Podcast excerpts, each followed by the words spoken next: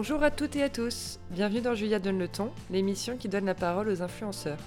Mon ambition, décortiquer ce nouveau métier, parler de son avenir, discuter de sujets qui s'intègrent dans notre société, vous montrer l'envers du décor, pas toujours très connu, de leur vie. Bonne écoute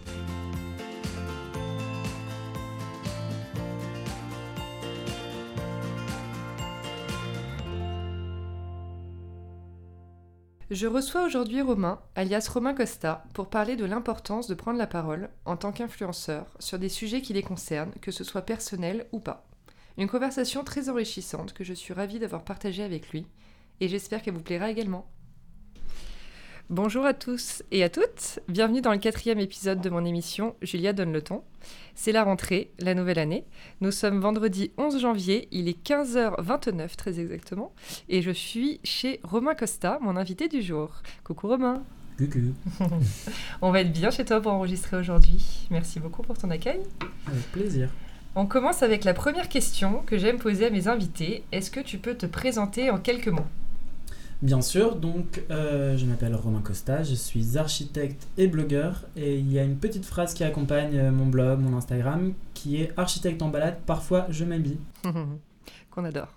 À ce jour, donc, tu tiens ton blog, un compte Instagram avec une communauté d'environ 125 000 personnes. Tu as aussi créé un studio d'architecture et de design euh, avec Evan Bonamour. Est-ce que tu peux nous parler de ton parcours? Comment tu en es arrivé là? Oui, donc euh, j'ai fait des études d'architecture, je viens de Lille à la base, donc j'ai fait mes, études d'architecture en Belgique, c'est assez naturel de, d'aller faire ces études là-bas quand tu es, à Lille parce que c'est la ville la plus proche et à un quart d'heure en voiture, donc, euh, donc c'était euh, naturellement une option envisageable. Donc j'ai été faire des études d'architecture là-bas. j'ai travaillé en même temps que mes études dans des agences d'architecture, donc ça m'a permis de côtoyer le monde professionnel assez rapidement. Et euh, pendant ma dernière année d'études, donc j'étais aussi euh, en agence d'architecture, j'ai été euh, contacté par Instagram pour me dire qu'ils m'avaient mis en avant sur le réseau. C'est-à-dire que j'étais suggéré comme utilisateur exemplaire. Et je suis passé de 10 000 abonnés qui étaient arrivés naturellement sur mon compte à 30 000 environ. Et, et c'était il y a 5 ans. Et à l'époque, c'était assez rare qu'un garçon ait beaucoup d'abonnés en France. Donc je me suis rapidement fait remarquer par des marques D'abord par une, une, agence qui mettait en relation les marques avec les influenceurs. Mhm. Et, euh, et, donc, euh, et donc euh, ça s'est déclenché comme ça. Des marques qui ont commencé à m'approcher grâce à cette agence. Et ensuite, de fil en aiguille, j'en suis aujourd'hui à, à, être blogueur et architecte, les deux activités. Canon. J'aimerais avoir ton avis sur l'usage du mot influenceur que tu n'as pas utilisé que j'utilise quand j'explique que c'est une agence qui met en relation les marques avec les influenceurs parce que c'est plus rapide, mais que je mhm. n'utilise pas parce que je trouve que euh, c'est pas c'est pas représentatif de ce que je suis, que euh, tout le monde est à un moment dans sa vie un influenceur parce qu'il a tout, enfin parce que tout le monde influence quelqu'un un jour ou l'autre. Et, euh, et je trouve pas ça forcément une belle relation avec les gens qui me suivent de, de considérer que je les influence que moi je suis influenceur et qu'ils sont influencés. J'ai plutôt l'impression qu'on s'accompagne les uns les autres. Donc, euh, donc blogueur, ça me, plaît, euh, ça me plaît plus comme terme. D'accord. Avec tous ces projets et tes engagements dans la lutte contre l'homophobie dont on parlera dans quelques minutes, euh, tu dois avoir une vie bien chargée. Est-ce que tu peux nous décrire ta journée type? Oui, j'ai une vie bien chargée, mais j'ai de la chance. Je travaille aussi avec une équipe, donc ça me permet d'alléger mes journées. Mhm. Euh, la journée type, c'est que j'arrive au bureau. Donc j'ai un bureau euh, qui se trouve vers Grand Boulevard. Donc c'est assez central et ça c'est assez chouette pour justement organiser tous mes rendez-vous. J'arrive au bureau le matin euh, entre 9h et 9h30 et puis je retrouve mon équipe. Et, ensuite une journée type type, c'est de, de, traiter tous les projets archi et blog en parallèle. Donc donc ça peut être le matin du blog, l'après-midi de l'archi, en fonction de, de, des urgences. Euh, et voilà, en, règle générale, aujourd'hui, c'est ça une journée type. Avant, tu m'aurais posé la question il y a un an, c'était bien différent parce que j'avais pas de lieu fixe pour travailler, que je voyageais beaucoup et, euh, c'était compliqué pour moi. Donc j'avais vraiment besoin d'une sédentarité, de, d'avoir des habitudes, d'avoir un lieu euh, et de m'entourer aussi d'une équipe. Parce que pour moi c'est essentiel de travailler en équipe. J'aime bien dire que tout seul on va vite, mais qu'à plusieurs on va loin. Et, euh, et, je crois beaucoup, beaucoup à cet adage. Donc, euh, donc euh, voilà pour répondre à une journée type. Et du coup, comment tu arrives à compiler ces deux métiers? Est-ce qu'ils s'imbriquent ou est-ce qu'au contraire, parfois, c'est difficile de conjuguer les deux? Aujourd'hui, je suis assez content et fier d'avoir réussi à trouver un équilibre parfait entre les deux. Euh, déjà parce que j'ai un lieu physique où les deux sont ensemble. C'est-à-dire que euh, dans à l'agence, on a euh, à côté de moi, il y a Marina qui travaille avec moi sur la partie blog et sur les projets, notamment James Dean, dont on parlera après, je pense. Mhm. Et, et, en face de moi, il y a Evan, mon associé, et, et, Vincent qui travaille avec nous aussi sur la partie archi. Donc toute la journée, on discute. En fait, Marina entend parler d'architecture. Evan, qui est aussi rédactrice en chef d'un magazine, donc mm. qui elle aussi parle d'autres choses, euh, entend aussi parler de mon blog, Vincent aussi. Donc tout ça est très lié mm. et ça permet que tout s'imbrique parfaitement. Euh, et, justement, du fait que Evan ne soit pas que architecte et qu'elle soit également rédactrice en chef d'un magazine, ça lui permet de déjà comprendre ce que je fais euh, avec le blog, mm. puisque aussi on travaille ensemble via le magazine et de euh, et du coup d'accepter et de, et de et de me laisser des temps pour euh, pour euh, gérer le blog.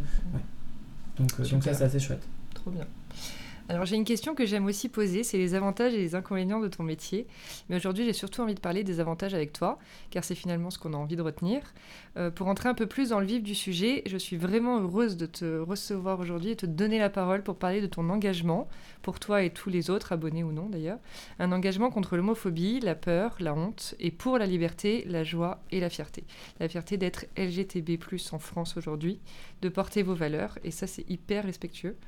Euh, je suis retombée sur ton article publié le 9 septembre 2018 sur ton blog, qui m'avait beaucoup ému, et je dois sûrement pas être la seule. Tu disais, donc je te cite, après la publication de mon premier article sur la difficulté de faire son coming out pour un, une jeune homosexuelle, j'ai été touchée par vos témoignages de soutien, par vos prises de conscience ou simplement par vos remerciements. Ces merci pour mes quelques mots m'ont ému, vraiment. Ils m'ont rendu fière, très fière, fière que ce pouvoir que vous mettiez entre les mains puisse aussi servir à ça, à vous aider à comprendre, à avancer, ou juste à vous sentir soutenu. Est-ce que tu peux euh, nous raconter ce déclic que tu as eu et quand est-ce qu'il a eu lieu exactement? S'il y a un moment voilà, dont tu te rappelles euh. Euh, Déjà, ça, depuis que je suis sur, que j'utilise Instagram, j'ai jamais caché que j'étais homosexuel. Mhm. J'en ai jamais, pendant longtemps, j'en ai pas parlé, mais je le cachais pas non plus. La première interview que j'ai faite, qui arrivait très très très rapidement après après que euh, j'ai été repéré par une agence et que je commence à travailler, une des questions, c'était un, une interview comme le beau gosse de la semaine. Et, euh, et la dernière question, c'était quel est ton style de fille? Et j'avais répondu, mon style de fille, c'est leur mec. Et donc, je, je, je, voulais déjà ne pas le cacher, mm. parce que pour moi, c'est important, quand on est euh, LGBT en France et public, de, de montrer que ben voilà, c'est un non-sujet. Le déclic que j'ai eu pour cet article particulièrement, c'est que dans ma vie perso, je vivais une période où je me sentais replongé dans, la, dans, dans, le, dans ma vingtaine d'années, où justement j'ai fait mon, enfin, le moment où j'ai fait mon coming out, et, euh, où je me sentais super seul et, euh, et, pas accompagné, et où ça a été très compliqué pour moi.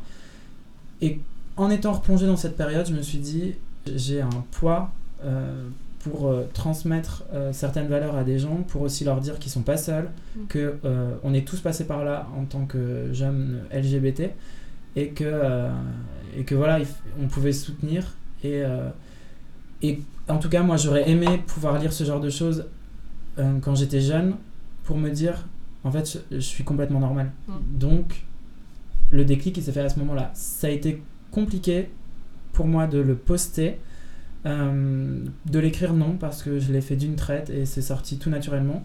Par contre, de le poster, je me suis dit, ok, est-ce que ça veut dire que je vais travailler moins. Est-ce que euh, ça veut dire que je vais être jugé? Euh, Donc il y a quand même eu un moment où je, refaisais un coming out. C'est-à-dire que professionnellement, je, je réaffirmais, mais voilà, je suis LGBT et donc, selon vous, je suis différent. En tant qu'architecte, on est confronté à l'homophobie principalement parce que j'ai travaillé dans des très grosses agences, donc avec des, un milieu très macho, un milieu euh, où euh, voilà, c'est la virilité avant tout, et euh, où les LGBT, mais comme les femmes d'ailleurs, ont un problème à faire entendre leur voix et à pas subir de moqueries. Donc, dans les agences où j'ai travaillé, il y a certains moments où je savais qu'il fallait pas il fallait le cacher, ou en tout cas, il fallait pas trop le montrer. Enfin, c'est ça, il fallait pas trop le montrer. Euh, dans le milieu du blog, j'ai euh, j'ai depuis euh, fait l'expérience de ça. Je sais aussi que, évidemment, le fait d'être officiellement LGBT fait qu'il y a certaines collaborations, il y a certaines marques qui viennent pas vers moi parce qu'ils cherchent, selon eux, un modèle viril avec des valeurs familiales et que du coup, j'y corresponds pas. Euh, ce que je trouve génial, moi, c'est vraiment euh, que tu te serves de ta voix, voilà, ce qui est pas anodin, parce que tu as une grosse communauté qui te suit et qui est fidèle. Euh, tu as aussi créé un groupe, un groupe Instagram qui s'appelle donc James Dean. On retrouve toujours ta patte sur tes jeux de mots, d'ailleurs, j'adore.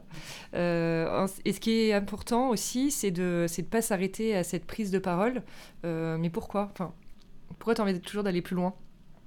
Attends, déjà, je vais expliquer le jeu de mots parce que les gens ne le voient pas. James Dean, c'est Dean comme un dîner. Euh, parce que le projet, c'est d'organiser tous les mois un dîner avec euh, des jeunes d'une association qui s'appelle Le Refuge, qui est une association qui vient en aide aux jeunes LGBT qui se font euh, rejeter, qui sont obligés de fuir de chez eux parce qu'ils ils se retrouvent à la rue. ils sont forcément majeurs parce qu'avant, tu sais, ils sont pris en charge par, par l'État. pourquoi est-ce que j'ai créé ce compte? Parce que ça fait longtemps que je me dis que j'ai envie de, de faire de faire quelque chose pour la communauté LGBT ou en tout cas d'être aussi dans l'action euh, ça a pris du temps pour que je trouve euh, un moyen de le faire. En même temps euh, je, je, cherchais pas à révolutionner quoi que ce soit.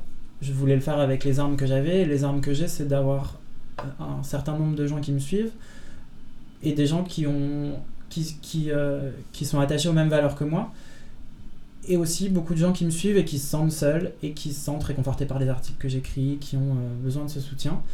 Et donc je me suis dit, bah, pourquoi est-ce qu'on n'organise pas euh, naturellement, euh, enfin, ou, qu'on passe pas du virtuel au réel en disant, la communauté que j'ai créée sur Instagram, et ben on va en faire une vraie communauté, c'est-à-dire qu'on va des gens qui s'échangent leurs numéros, qui s'appellent, qui sont là les uns pour les autres.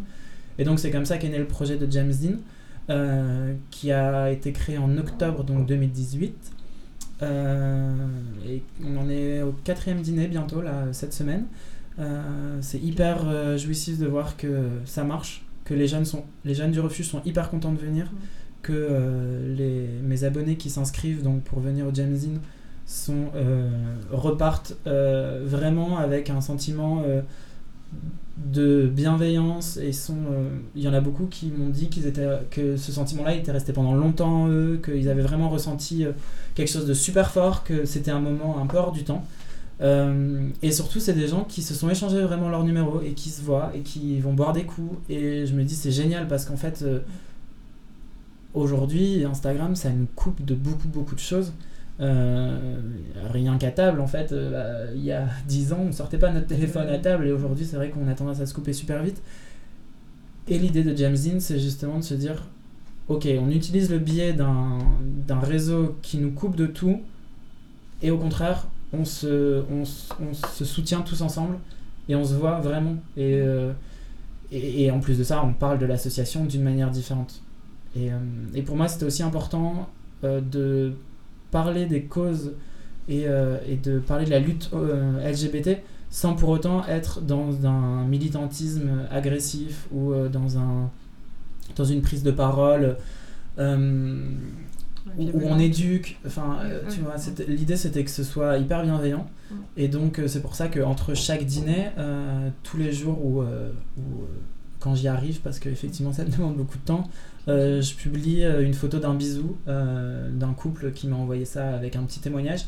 Et du coup, ça permet de montrer, de montrer mes abonnés, de, de, montrer leur amour et de rendre visible des couples qui ont peur de se montrer. Mm. Moi aujourd'hui encore, j'ai peur et je me et j'angoisse quand je raccompagne mon mec euh, à l'aéroport ou euh, ou euh, à la gare parce que je sais qu'il va falloir se dire au revoir et que j'appréhende ce moment en me disant comment on va faire pour que ce soit le plus discret possible, comment je vais partir sans sentir les regards sur moi. Donc, donc voilà, pour moi c'était important d'avoir ce projet-là aussi parce que euh, et ben j'ai ce, j'ai cette possibilité de pouvoir en parler. Oui, bien sûr. Et du coup, est-ce que euh, tu souhaites aller plus loin avec ce projet James Dean? Euh, Est-ce qu'il y a des choses en préparation peut-être dont tu as envie de nous parler? Il y a plein de projets. Ce qui est chouette, c'est que les gens ont été hyper réceptifs au projet James Dean. Euh, des marques peut-être, excuse-moi je te coupe, des marques Ouais, qui ont oui, oui, oui, des aussi, partenaires. aussi euh, des marques avec qui je travaille depuis longtemps et qui euh, sont engagées aussi euh, et qui sont engagées là-dedans. Euh, déjà, un des premiers projets, c'est d'étendre ça euh, à la France parce qu'aujourd'hui c'est à Paris, tout simplement parce que, bah, comme tu l'as dit, j'ai une vie à 100 à l'heure et que Mhm. aujourd'hui le plus simple pour moi c'est d'organiser des dîners à Paris. Euh, plus tard, le- ce serait de pouvoir organiser ça euh, dans toutes les villes où il y a euh, un refuge, c'est-à-dire euh, où, où la- où l'association du refuge euh, est. Des gros projets autres, il y en a avec James Dean, des choses dont je peux pas encore trop te parler parce qu'on est en train de caler tout ça, mais en tout cas, on est en contact avec des maisons de disques pour faire des choses avec des artistes, des artistes internationaux qui, ont, qui sont engagés aussi là-dedans et qui ont envie de, donner de la voix à ça. Euh, Il y a aussi des gros projets avec, liés à la mode, donc euh, avec, euh, avec des, des, des gros soutiens dans le monde de la mode grâce au fait que je travaille avec eux dans, le- dans, le, dans la partie blog. Et c'est chouette de se dire que en fait tout est en train de... Enfin tout se lie.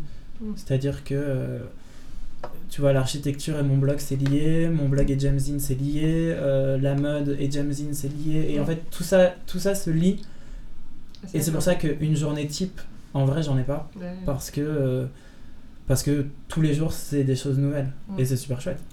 Complètement. Est-ce que tu auras envie de nous parler de ton amoureux? Euh, de parler de lui euh, et de sa vie, je lui laisserai le choix si un jour il a envie d'en parler. En tout cas, de parler de la relation que j'ai avec lui, ça oui, je peux. Euh, c'est euh, une relation qui m'apporte énormément, euh, notamment parce que déjà il fait pas partie de ce milieu, donc euh, il est architecte également, mais euh, il fait pas partie du monde euh, du blog, et il a, mais il a été mannequin, donc il comprend ce que c'est de travailler avec son image. Et, et en fait, ça, ça m'apporte beaucoup, beaucoup, beaucoup de normalité dans ma vie, et ça c'est nécessaire. Euh, parce que c'est un milieu qui, que je fuis un peu, le milieu de la, enfin, le milieu de l'influence, Mm. que je trouve un peu superficiel parfois. Donc, euh, donc avoir mes amis qui sont toujours les mêmes amis depuis des années, avoir euh, mon amoureux qui est un amoureux euh, avec qui je parle de sujets très normaux, c'est hyper nécessaire. Et, et ensuite, je crois que d'avoir réussi à trouver un équilibre aujourd'hui dans ma vie professionnelle, de me sentir aligné, de, de, de, de, de prendre position sur des sujets qui me tiennent à cœur, ça me permet aujourd'hui aussi d'être hyper apaisé avec, avec mon mec, qui est exactement dans la même optique que moi. Et, euh, et c'est chouette parce que j'ai l'impression qu'aujourd'hui j'ai réussi à m'entourer que de personnes qui sont pas toxiques. Et ça, c'est un grand, une grande victoire parce que pendant très longtemps, euh, il y avait beaucoup de gens toxiques qui, euh, qui gravitaient autour de moi. Et, euh, et ça, c'est une des choses dont je suis le plus fier, euh, d'avoir réussi à, m'entourer que de personnes hyper bienveillantes et, euh, et, euh, et, ouais, et pas toxiques. La question un peu tricky, mais Mhm. importante. Où te vois-tu dans 5 ans? Alors écoute, c'est drôle parce que je faisais la rétrospective de l'année 2018 euh, donc sur Instagram il y a quelques jours et je reprenais le premier post que j'avais fait en, deux- en 2018 et euh, j'avais j'avais dit que je, je faisais une liste de mes, avis- de mes envies pour euh, toute cette année-là et j'avais mis que je voulais euh, bosser plus euh, la partie architecture, Mhm. Parler, continuer mon blog et de parler que de sujets qui m'intéressaient et euh, réussir à m'investir plus euh, dans les luttes qui me tiennent à cœur. Donc j'ai réussi à faire les trois, je suis hyper content. Et du coup, en 2019, j'ai pas vraiment d'envie supplémentaire, j'ai juste envie de continuer cette lancée-là. Euh, donc dans 5 ans, j'ai envie de te dire que j'ai envie que tout ça ait évolué, que James Dean, on ait réussi à en faire un truc euh, incroyable et euh, qu'on organise euh, des festivals, euh, des, rencontres énormissimes, qu'il y ait une communauté Dean qui soit hyper chouette et que les gens se reconnaissent dans la rue, c'est hyper ut- utopique, mais pourquoi pas. Que mon blog, il se sera certainement transformé parce que parce que euh, bah déjà euh, moi j'ai écrit pour de la presse papier et que ça me plaisait plus donc peut-être arriver sur plus de contenu journalistique. Euh, l'architecture j'espère que dans 5 ans on aura des projets euh, tout aussi chouettes que ceux qu'on a aujourd'hui beaucoup plus. Et, et non peut-être un truc hyper factuel. Dans 5 ans j'espère que j'aurai réussi avec Evan avec Marina avec Vincent à développer tout ça tellement bien et tellement fort qu'on sera une petite équipe de 50 et que ce sera chouette parce que euh, c'est vraiment, euh, c'est vraiment mon but de travailler avec des gens. Je trouve ça euh, tellement plus chouette de s'enrichir de tout le monde et de- des expertises de chacun que, que ouais, dans 5 ans, pourquoi pas, allez, on est 50. Euh, c'est l'heure du portrait chinois. Alors, si tu étais une ville, Si j'étais une ville Madrid, un fruit, un fruit, une banane, un vêtement, un vêtement, je pense que je serais un manteau long, une série, une série Friends. of course, et un objet de design. Alors c'est pas tellement du design, enfin en tant euh, comme on l'entend, euh, je vais dire, mais euh, ce serait un piano. J'ai fait longtemps du piano et, et c'est un instrument qui me passionne et, et évidemment je serais un piano à queue majestueux. Évidemment. Eh ben, écoute, l'interview est terminée. Merci pour tes confidences. Merci d'avoir écouté l'émission. J'espère qu'elle vous a plu. N'hésitez pas à me laisser des commentaires, ça m'aidera pour la suite. À très vite pour une nouvelle conversation sur Julia Donne le ton.